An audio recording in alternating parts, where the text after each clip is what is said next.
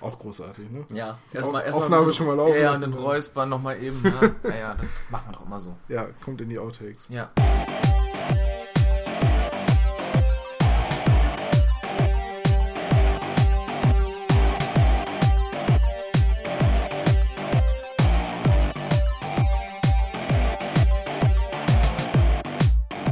Damit moin moin und herzlich willkommen zu Magabotato, dem Podcast rund um Brettspiel, Tabletop und penible Petiküren. Mein Name ist Tom und ich sitze hier heute wie immer nicht alleine, denn ich habe einen Gast. Hallo André. Hallo Tom. Schön, dass man sich mal die Hand schütteln kann ne? beim Podcast. Das ist schön. Ja, so. Äh, wenn du da bist, heißt das, es geht um ein Brettspiel. Richtig, und genau. Wel welches Brettspiel geht es denn heute? Ich habe heute das Brettspiel Mysterium mitgebracht. Es ist gerade niegelnagelneu zum Weihnachtsgeschäft erschienen, kurz vorher zumindest, und war dann auch total schnell ausverkauft. Es hat also guten Anklang gefunden. Mein äh, heimischer Spielevermarkter hat es äh, mir beschrieben mit den Worten, es ist eine Kombination aus Cluedo und Dixit. Jetzt, wo ich es gespielt habe, würde ich dem auch zustimmen. Das ist schön. Als, als Mischung aus Cluedo und Dixit. Ja. Also, äh, Mysterium erschienen beim Asmodee Verlag in Deutschland, international Libelut. Genau. Französischer Verlag, bei dem unter anderem auch das Spiel Dixit erschienen ist, über das wir gleich auch noch mal kurz reden wollen, weil man, wenn man das beschrieben hat, ich glaube, ganz gut versteht, warum Mysterium bei denen im Verlag äh, Anklang gefunden hat und aufgelegt wurde und äh, von zwei ukrainischen Spieledesignern. Richtig, die beiden Herrschaften sind noch relativ unbekannt. Sie haben allerdings schon ein paar Spiele ähm, gemacht. Die haben sie aber alle zusammen gemacht, tatsächlich. Also könnte man hier wirklich von einem Team sprechen und ich meine, wenn sie weitermachen und weiter solche Spiele wie Mysterium rausbringen, kann spannend werden. Ja, ich gucke hier gerade über die Liste von den beiden rüber und äh, ich kenne wirklich nichts davon. Also My Happy Farm, Pirate Dice, Pirates of the Seven Seas, das klingt jetzt auch alles nach nichts, was so mega spannend sein kann. Aber das weiß man natürlich nicht. Aber es ist jetzt nichts bei, was man kennt. Nein, das tatsächlich nicht. Ja, reden wir doch mal kurz drüber. Mysterium. Ähm, wo fangen wir am besten an? Wir fangen am besten mal vorne an. Was ist das eigentlich für ein Spiel? Du hast es eben gerade schon kurz umrissen mit einer Mischung aus Dixit und Cluedo. Ich denke, Cluedo kennt so gut wie jeder. Dixit wahrscheinlich nicht so viele. Erklär doch einfach mal, worum geht es in Mysterium? Beim Mysterium geht es darum, dass ähm, ein Geist in einem alten Anwesen, naja, sein Unwesen treibt. Also nicht mehr zur Ruhe findet eigentlich. Und nun sollen da halt zwei bis sechs Spiritisten einmal vorbeischauen und den Geist nach Möglichkeit erlösen. Und der Geist ist leider nicht mehr so ganz in der Lage, ihnen klar zu sagen, hey, der hat mich umgebracht und zwar an dem Ort und mit der Waffe. Und deswegen schickt er ihnen dann Visionen anhand von, naja, was dann halt Visionen so sind. Eher so bunte Bilder. Das heißt also, es ist nicht einer von diesen Geistern, der dann mit Lippenstift den Namen seines Mörders noch auf den Spiegel schreibt oder so. Nein, das ähm, könnte man vielleicht auch noch einbauen, aber das ist bisher nicht vorgesehen beim Mysterium. Aber ich denke, wenn uns jetzt die Spieledesigner zuhören. Ja, die können eine Expansion rausbringen, dann einfach nur so ein Stück Lippenstift und, eine, und ein kleiner Spiegel. Ja, definitiv, das ist gut. So, das ist jetzt im Prinzip ja dieser Cluedo-Ansatz. Die Spieler müssen versuchen rauszufinden, wer den Geist ermordet hat, mit welcher Waffe und wo. Aber bei Cluedo versucht man das ja schneller zu schaffen als die anderen, durch Deduktion, durch das Ausschließen von Dingen, um halt als erster zu gewinnen. Ja, hier ist es ein bisschen anders. Hier versucht man zusammen zu gewinnen. Mysterium läuft so in etwa ab. Es gibt zwei Phasen. In der ersten Phase muss jeder Spiritist selbst für sich quasi herausfinden, wo der Geist umgebracht wurde, an welchem Ort und mit welcher Waffe. Dazu bekommt er vom Geist immer Karten zugeschustert. Und auf diesen Karten sind irgendwelche komischen Bilder drauf abgedruckt. Also sehr fantasievolle Bilder. Mhm. Mit einer Frau, die in einem weißen Kleid über die Brücke geht und im Hintergrund fliegen äh, Uhren umher. Uhren umher oder aufgeschlagene Bücher. Also so, wo, wo sich dann der Spieler, der den Geist spielt, überlegen muss, so, okay, ich versuche jetzt den, die Köchin zu beschreiben. Das ist eine Frau, die trägt weiß, also könnte ich diese Karte nehmen, weil da ist eine Frau in weiß drauf. Wenn man dann aber Pech hat, dann hängt sich der Spieler, der die Karte kriegt, an den fliegenden Büchern auf. Das kann passieren, ja. ja, ja. Genau. Aber, aber, durch solche Hinweiskarten. Mhm. Ne? Genau. So, und dann muss man halt das Ganze erraten. Man muss es aber nicht alleine erraten. Die anderen Spieler können und sollten einem dabei helfen, denn wenn man die erste Phase nicht schafft, also innerhalb von sieben Runden zu erraten, alle zu erraten, ähm, wer ist denn nun an welchem Ort, wo, wer ist denn nun an welchem Ort das und wo gemacht hat, ist Mhm. ein und das gleiche, ne? Ja, Ja, schon. ja. Also in dieser ersten Phase muss also jeder Spieler quasi den vom Geist beschriebenen Ort, Täter und die Waffe finden. Richtig. Und zwar jeder seine eigene, bevor man dann in der letzten, in der zweiten Phase versucht herauszufinden, wer war es denn nun endgültig von den beschriebenen Personen. Genau. Und dafür legt sich dann der Geist quasi zur zweiten Phase fest, wer es denn nun war, und gibt noch einmal drei Karten raus. Eine Karte beschreibt den Täter, eine beschreibt den Ort und eine beschreibt den Gegenstand. Und dann müssen alle Spiritisten für sich alleine noch einmal überlegen, ja, wer war es denn nun aus dieser Menge? Und nur wenn die Spiritisten mehrheitlich auf den richtigen gesetzt haben, haben sie das Spiel gewonnen. Und sonst hat man, haben alle verloren. Sonst also, haben alle verloren. Also auch der Geist, es ist natürlich total im Interesse des Geistes, den, den Spiritisten zu helfen, denn sonst Wird er nicht befreit, Genau. ganz klar. Also auch selbst, obwohl der, der hin, die Hinweise gibt und hinter so einem Meisterschirm sitzt, wie man es vom Rollenspiel kennt, äh, ist er eigentlich total auf der Seite von den Spiritisten und versucht ihnen auch so gut er kann zu helfen. Es ist auf jeden Fall in seinem Interesse, dass die Spiritisten herausfinden, wer dann jetzt der Übeltäter war. Und deswegen darf der Geist beim Spiel auch nicht reden. Richtig. Sonst wäre es zu einfach. Ja. Ja. Es Ja. steht auch explizit in Regeln drin, dass der Geist nach Möglichkeit, wenn er gefragt wird, ob der Spiritist sich richtig entschieden hat, beispielsweise nur durch Klopfen antwortet. So 63 mal klopfen heißt ja, 64 mal klopfen heißt nein. Richtig. Und 65 Mal heißt vielleicht. Total sinnvoll. Ja, eben. Ähm, ja, das ist im Prinzip erstmal die Spielidee und auch schon der Ansatz. Und das ist genau der Punkt, wo man dann sagen kann, das ist ja ein bisschen wie Dixit, weil Dixit ja genau dieses Element mit diesen fantasievollen Karten hat. Also für die, die Dixit nicht kennen, ist auch so eine Art Kommunikationsspiel, wo ein Spieler eine seiner Handkarten aussucht. Die sind auch alle sehr fantasievoll und sehr märchenhaft und unglaublich schwer zu beschreiben. Es gibt Karten, da ist irgendwie ein U-Boot drauf, das durch eine versunkene Stadt aus Uhren fährt oder äh, eine Figur, die sich einen Schlüsselbund anguckt, während lauter Schlüssellöcher in ihrem Kopf drin sind und halt auch Dinge, wo man sehr unglaublich viel reininterpretieren kann. Und der sucht sich also eine seiner Handkarten aus und gibt dazu einen Hinweis ab. Eine gesummte Melodie, ein Wort und legt diese Karte dann verdeckt ab. Und dann müssen alle anderen aus ihren Karten auch eine Karte nehmen, von der sie glauben, die passt gut zu dem Hinweis. Und dann werden die gemischt und aufgedeckt und dann muss man tippen und versuchen herauszufinden, was ist eigentlich die Karte, die derjenige beschrieben hat. Und der Clou bei dem Spiel ist, der Hinweis darf nicht zu allgemein sein, sodass keiner drauf kommt und darf auch nicht zu speziell sein, sodass jeder drauf kommt, weil du kriegst als Spielleiter die meisten Punkte, wenn nur ein Teil der Leute auf dich setzt. Und dieses Element mit dem eine Karte abgeben als Hinweis mit diesen fantasievollen Karten ist ja quasi wie bei Dixit, bei Mysterium. Das Ganze ist natürlich ein bisschen düsterer als Dixit. Es geht ja immer um Mordfälle. Ja, das stimmt wohl, aber insgesamt denke ich durchaus, dass das Spiel von jeder, fast jeder Altersstufe gespielt werden kann. Weil hier wird jetzt auch durchaus auf explizite Gewaltanwendung äh, bzw. Gewaltdarstellung. Naja, darauf wird halt verzichtet hier. Ja, nee, es gibt kein Blut und so weiter, aber die, die Orte, die, also es gibt ja diese, ähm, die, die Orte sind schon etwas düsterer und die Personen gucken auch etwas finsterer aus der, aus der Wäsche. Die Beschreibungskarten, die Hinweiskarten vom Geist, die sind wieder äh, enorm fantasievoll. Visionskarten heißen sie, die Karten, also die Karten, mit denen man die Vision einleitet. Die sind wieder sehr farbenfroh und äh, ja, harmlos zum Großteil.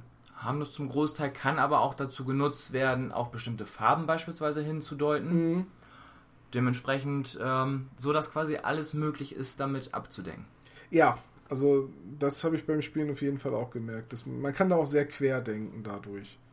Ähm, jetzt müssen wir noch mal eben einmal hervorheben, am Anfang zieht man ja verdeckt eine bestimmte Anzahl Personen und Orte und Gegenstände und gibt davon ja einen Teil, nämlich so viele, wie es Spieler neben dem Geist gibt, dem Geist, der daraus quasi die Kriminalfälle und die Visionen der einzelnen Leute zusammenbaut.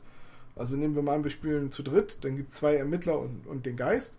Dann kriegt der Geist auf jeden Fall zwei Personen, zwei Waffen und zwei Orte, wovon die Spieler nicht wissen, welche das sind oder welche er sich aussucht, Das ist nicht ganz richtig. sondern Er, der, Ge der Geist bekommt, wenn zwei Leute spielen, auf jeden Fall fünf Karten Von jedem Typ? Von jedem Typ. Und aus diesen wählt er sich dann quasi einfach zwei aus. Damit die Spieler nicht wissen, welche er sich ausgesucht Richtig, genau. Ja, und, und, die, die, die, dann hat er, wie eben schon gesagt, diesen Meisterschirm, wo quasi hinten äh, sechs farbige Felder sind.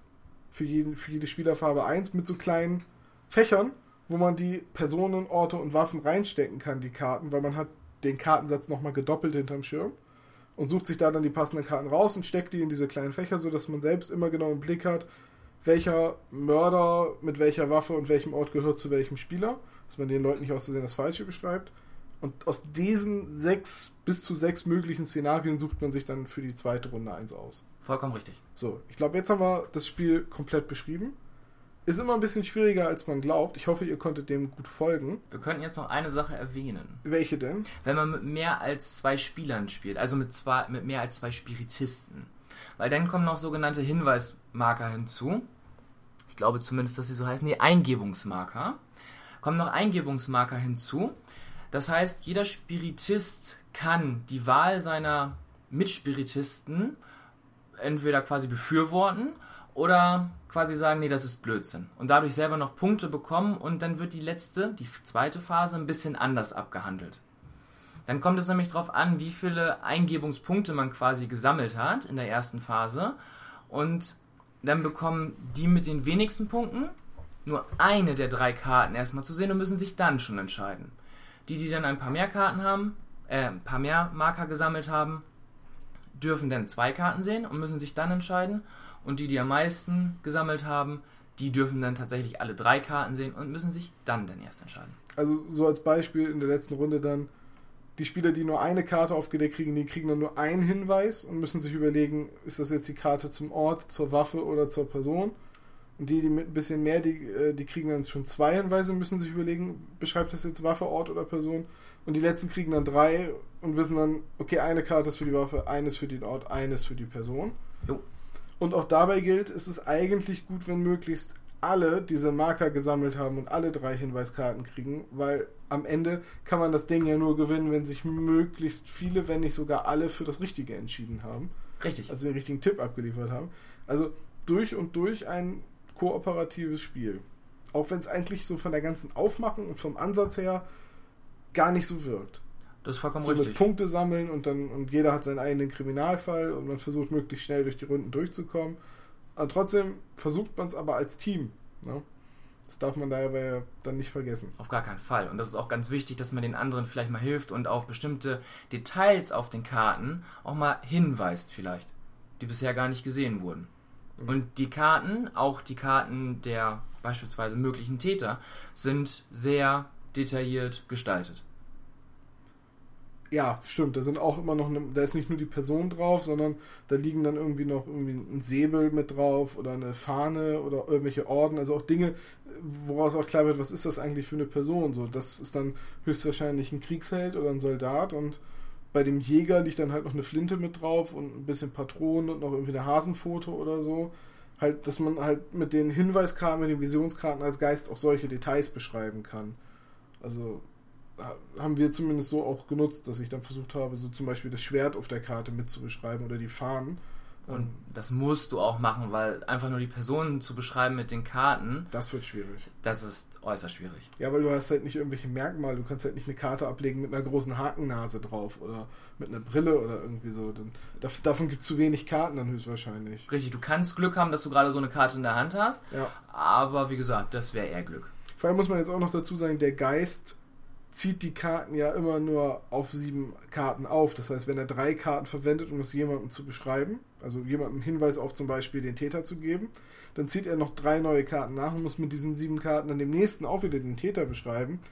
Und da liegt ja auch ein bisschen so die Kunst drin, weil wenn du dann nur Murks-Karten kriegst, musst du irgendwie doch noch was draus machen. So, du kannst nicht unendlich oft deine kompletten Handkarten austauschen. Wir, wir haben es eben gerade in der extremen Variante gespielt, da ging es nur einmal im ganzen Spiel.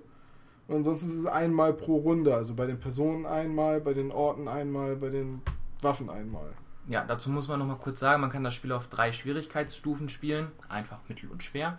Und ähm, in der einfachsten Version hat der Geist die Möglichkeit, jede Runde einmal seine kompletten Handkarten abzuwerfen und neu zu ziehen, falls er damit einfach gar nichts anfangen kann. In der mittleren Variante hat er diese Option nur dreimal während der gesamten Partie und im schwierigsten Fall, das was wir vorhin einmal gespielt haben, halt nur ein einziges Mal während der gesamten Partie. Mhm. So, ich glaube, Spielprinzip ist klar geworden. Regeln haben wir wie immer kurz versucht zu erklären. Könnten wir, glaube ich, mal darüber irgendwie sagen, so wie ist das Ganze eigentlich gestaltet und was ist eigentlich in dem Karton drin, bevor wir dann über den Spielspaß reden und wem wir dieses Spiel empfehlen würden. Also, was ist denn alles in dem Karton? In dem Karton ist auf jeden Fall als allererstes der Meisterschirm, den ich tatsächlich sehr gut finde, weil ähm, man die Karten, also sprich, ähm, welchem Spieler ich jetzt welchen Fall zugeordnet habe, ähm, auch wirklich da reinstecken kann, sodass ich das wirklich auf dem Schirm habe. Ja. Ähm, dann sind da noch 192 illustrierte Karten dabei. Das sind quasi die Karten, die ich als Visionen rausgebe. Sicher? Weil, ich. nee, ich glaube, es sind nur 84 Visionskarten. Nur 84 Visionskarten? Ah, Ja. stimmt. Nee. Weil ich glaube, durch die Ja, Spiritistenkarten und, die, und, und die darunter, die Geistkarten sind da mitgerechnet bei den Ja, nee, stimmt. Das sind 192. 192 komplett illustrierte Karten, ähm, von denen es 84 Visionskarten gibt, genau. Ähm, die allerdings alle wirklich sehr liebevoll gestaltet sind. Dann sind auch einige Pappmarker dabei, die die bestimmten Phasen ein bisschen voneinander versuchen abzugrenzen und eine Uhr, die halt die Spielrundenzahl gerade angibt. Also ich glaube, bei diesem Spiel wird es wichtiger denn je, einmal kurz, wenn ihr es mobil hört, also uns mobil hört, einmal kurz bei uns auf die Seite zu gehen, weil ich pack Bilder mit Beispielkarten einfach mal unter dem Podcast, weil die sind alle so unterschiedlich, dass man sie auch überhaupt nicht beschreiben kann. Ja. Gut, das ist auf jeden Fall drin. Und äh, wofür ist die Sanduhr? Die Sanduhr ist dafür da, das haben wir gar nicht erzählt. Sobald der Geist ähm, in einer Runde jedem Spiritisten eine Vision hat zukommen lassen, haben sie nur noch zwei Minuten Zeit, sich zu entscheiden. Gut, das beschleunigt ein bisschen den Spielfluss. Beziehungsweise soll es nicht äh, ins Unendliche hinauszögern. Denn, sehr interessant, dieses Spiel soll nach Angaben der Verpackung 42 Minuten dauern. Genau 42 Minuten. Ja, keine Abweichung. Da steht nicht 42 plus oder bis zu 42, da steht 42 Minuten. Vollkommen richtig. Wir haben auch vorher natürlich nichts anderes als 42 Minuten pro Runde gebraucht. Ja, ja, genau. Wir haben zweimal genau 42 Minuten gespielt. Ja. Ja, also keine Ahnung, warum die da 42 auf den Plan. Nee. Wir haben, glaube ich, vielleicht insgesamt 42 Minuten gebraucht für Ja. zwei Partien. Plus Ja, erklären. Wir waren noch nur zu dritt. Ja. Das ist eine relativ schnelle Runde. Hm, Ja, was kriegt man denn noch für sein Geld? Wie viele Würfel sind denn drin? Gar keine. Es tut mir leid, dieses. Spiel kommt ganz ohne Würfel aus. Aber bemalbare Miniaturen. Immerhin ist das hier eine Miniaturenseite. Ja, richtig. Du bekommst ähm, quasi Wahrsagekugeln in der jeweiligen Farbe des Spiritisten, den man spielt. Aber wenn ich die anmale, dann sehe ich ja vielleicht gar nicht mehr, welche Farbe die mal hatten. Das ist richtig. Also keine bemalbaren Miniaturen. Vollkommen richtig, Tom. Hm. Ja, das ist ja nur sehr wichtig, dass man das hier mal erwähnt. Mhm. Ne? Also keine, ist kein Miniaturenspiel, auch kein Würfelspiel. Nein, Reines ja, Kartenspiel. Kom Kartenpflege. Kommunikation und auch irgendwie Deduktion so ein bisschen. Spiel. Ja, ja. Und Kommunikation, ganz klar. es wurde ja auch als Partyspiel beschrieben. Dem kann ich so jetzt nicht zustimmen. Warum ist es denn deiner Meinung nach kein Partyspiel?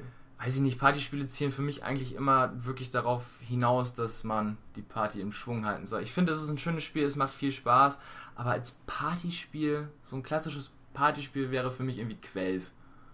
Ja, ich glaube, Partyspiele sind für mich auch einfach Spiele, die Leute immer zum Kommunizieren bringen oder zwingen oder Ja. irgendwie für Gesprächsstoff sorgen. Oder zumindest dann mit albernen Aktionen und Slapstick für Lacher garantieren, halt sowas wie Quelf oder auch ein Say Anything oder so. Das ist für, für mich klassisches Partyspiel. Das ist für mich eigentlich auch kein klassisches Partyspiel. Mir fällt es ganz schwer, das in eine andere Kategorie zu stecken. Ja, kooperatives Brettspiel. Ja, das trifft es vielleicht noch am ehesten, aber zum Beispiel ein Deduktionsspiel ist es meiner Meinung nach auch nicht.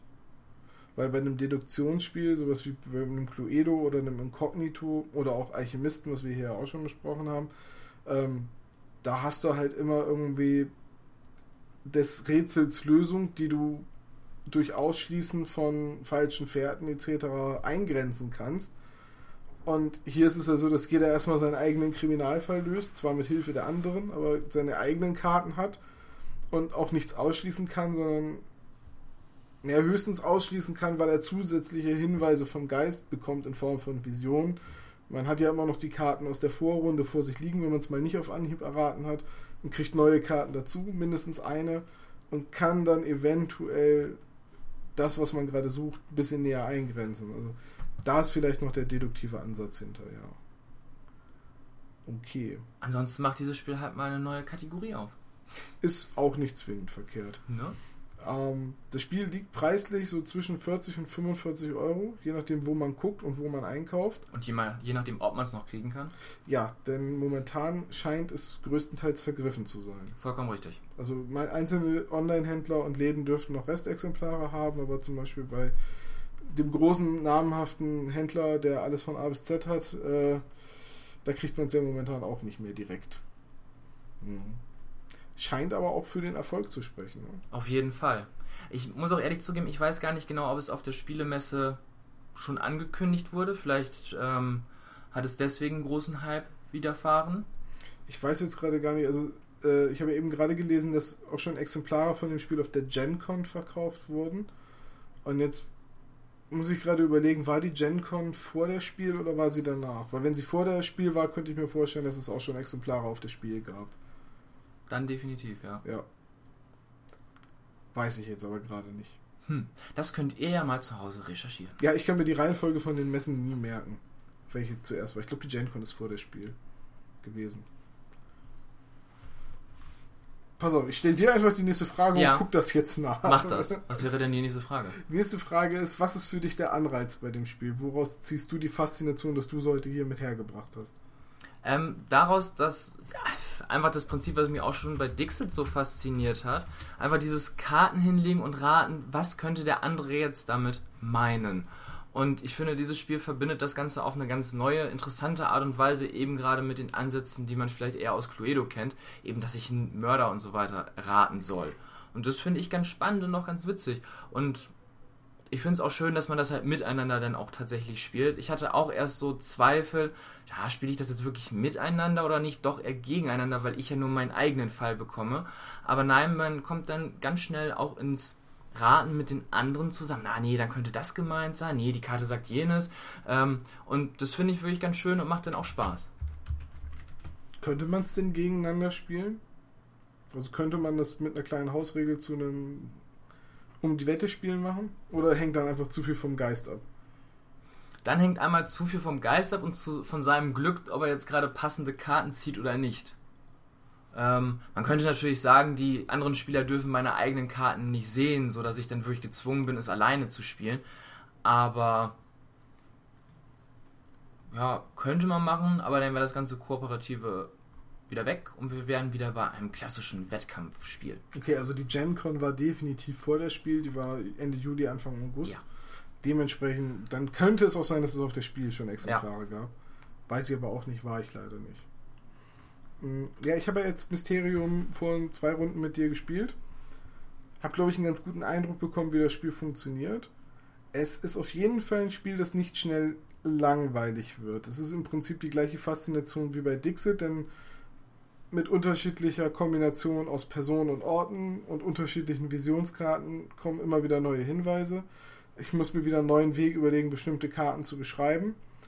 Ähm, und es ist halt auch ein sehr asynchrones Spiel, während die Ermittler halt auf der rein ratenden Ebene sind und quasi auch kommunizieren und kooperieren, um zu, sich entscheiden und sich festzulegen, welche Karte der Geist wohl mit der Vision beschrieben hat, ist es für den Geist halt auch ein ziemliches Ressourcenmanagement-Spiel. Weil man hat halt nur sieben Handkarten, man kriegt halt welche nach, aber man weiß nicht, was man nachkriegt. Und dann überlegt man sich halt zweimal, ob man diese Karte, die jetzt den Ort von dem einen und von dem anderen beschreibt, halt gleich raushaut und hofft, was ähnliches nachzukriegen. Oder ob man die aufhebt und sagt, ja, aber dann habe ich für den einen vielleicht nur eine Karte und oder, Oder was vollkommen Unpassendes. oder was vollkommen Unpassendes übrig. Also, das ist auch ein sehr großes Abwägen auf Seite des Geistes, was meiner Meinung nach halt beide Rollen interessant macht zu spielen. Es ist halt auf der einen Seite macht Spaß zu raten und mit der anderen zu knobeln und auf der anderen Seite ist halt dieses Ressourcenmanagement und so, oh, welche Karte gebe ich jetzt wem und hoffentlich ziehe ich gut nach. Ähm, das macht es auch sehr spannend. Was mich ein bisschen stört, ist tatsächlich, dass das Spiel in diese zwei Phasen geteilt ist und ähm, also aus kriminalistischer Sicht. So, wenn ich jetzt mit, mit, mit dem Anspruch, einen Kriminalfall zu lösen, da rangehe, so wie ähnlich wie in Mansions of Madness oder in Cluedo, dann möchte ich eigentlich, dass von Anfang an klar geregelt ist, es war der Butler mit dem, mit, mit dem Sturmgewehr in der Küche. Oder ne, es war die Magd mit der Bettpfanne im Geräteschuppen. So dass es feststeht und dass ich dann durch geschicktes Kombinieren und Herausfinden diesen Kriminalfall löse. Und diese ganze erste Phase, wo jeder eigentlich seinen eigenen kleinen Kriminalfall löst, durch die Hinweise und die Visionen sammelt, das wird dann in Runde 2 einfach obsolet gemacht, weil sich der Geist dann auf einen von den bis zu sechs Fällen festlegt. Man könnte auch da möglicherweise noch variieren, dass ähm, der Geist von den ganzen jetzt herausgefundenen Karten sich das Richtige selber zusammenpuzzelt. Also du meinst, dass er dann, dass er nicht Dass er den, den kompletten Handlungsstrang von einem Spieler nimmt, sondern den Ort von dem einen, die Person von dem anderen und den Gegenstand dann vielleicht wieder von dem dritten. vollkommen richtig. Interessante Variation könnte es noch schwieriger machen, würde dann würde tatsächlich aber ein bisschen meine Kritik an, an dem äh, Spielteil etwas hemmen, weil dann nicht alle Karten bis auf die von einem Spieler komplett nutzlos sind. Aber das ist halt, auf der einen Seite ist es ein interessantes Spielkonzept, dass man erstmal jedem Visionen gibt und sie alle bis versucht bis in Runde 2 zu kriegen, also als Geist, und die dann gemeinsam knobeln lässt mit den letzten drei Hinweiskarten, welcher Kriminalfall ist es denn nun tatsächlich. Äh, Aber auf der anderen Seite ist es auch recht unbefriedigend, wenn man da mit diesem detektivischen Aspekt rangeht, weil es ist halt nicht der eine Fall, der von vornherein feststeht. Das ist richtig, der wird dann ausgewählt, ja. Aber so ein Geist, der hat ja möglicherweise auch mehr durchgemacht und kann sich vielleicht dann nicht mehr aufgrund der ganzen Gräuel noch daran erinnern. Ja, was weiß ich, wer mich umbringen will. Es werden wahrscheinlich so viele sein. Meinst du, dass du mit deinem ganzen Geflame gegen Warhammer. nein, äh, nein, das war, jetzt so gar, nicht- das war jetzt gar nicht auf mich bezogen, aber so, dass der Geist halt da sitzt, naja, ich könnte ja erstmal sechs gut fundierte Hypothesen äußern und fällt, vielleicht fällt es mir dann wieder ein. Was weiß ich denn, wie ich gestorben bin? Auf einmal war es dunkel. ja, es ist, es ist ein interessantes Spiel, wie, aber es hat für mich genau das, also bei mir persönlich das gleiche Problem wie bei Dixit. Ich habe da nicht immer Bock drauf. Muss man das dann haben? Nee, aber es gibt halt so Spiele, da, da bin ich jederzeit bereit, eine Partie mitzuspielen und Mysterium ist genau wie Dixit bei mir so eins, wo ich sage, ja, okay, Morgen vielleicht. ja, aber dann nicht morgen dann gleich wieder, weißt du, so ich habe nicht immer Lust auf dieses mich in die Denke von anderen Leuten reinzuknien und dann ja, was will er mir mit dem kryptischen Hinweis denn sagen und mir dann irgendwie Karten anzugucken, auf denen ähm, ein Chinesisch Lernvideos sind. Polizist in Hühnerkostüm anderen Küken beim Schlüpfen zuguckt, während sie auf einem Förderband in Richtung Mond unterwegs sind. So und so ähnliche Karten gibt es ja, sowohl bei Dixit als auch jetzt bei Mysterium. Ja. Dementsprechend, ne, ist jetzt aber, glaube ich, auch kein Wunder, dass das Spiel bei Libelut erschienen ist, Auf gar keinen Fall.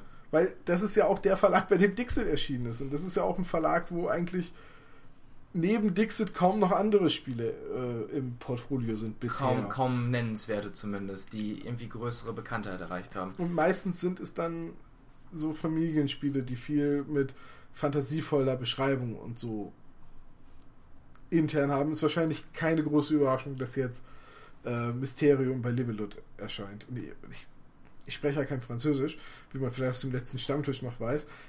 Spricht sich das Libelut aus? Nee. Wie spricht man das aus?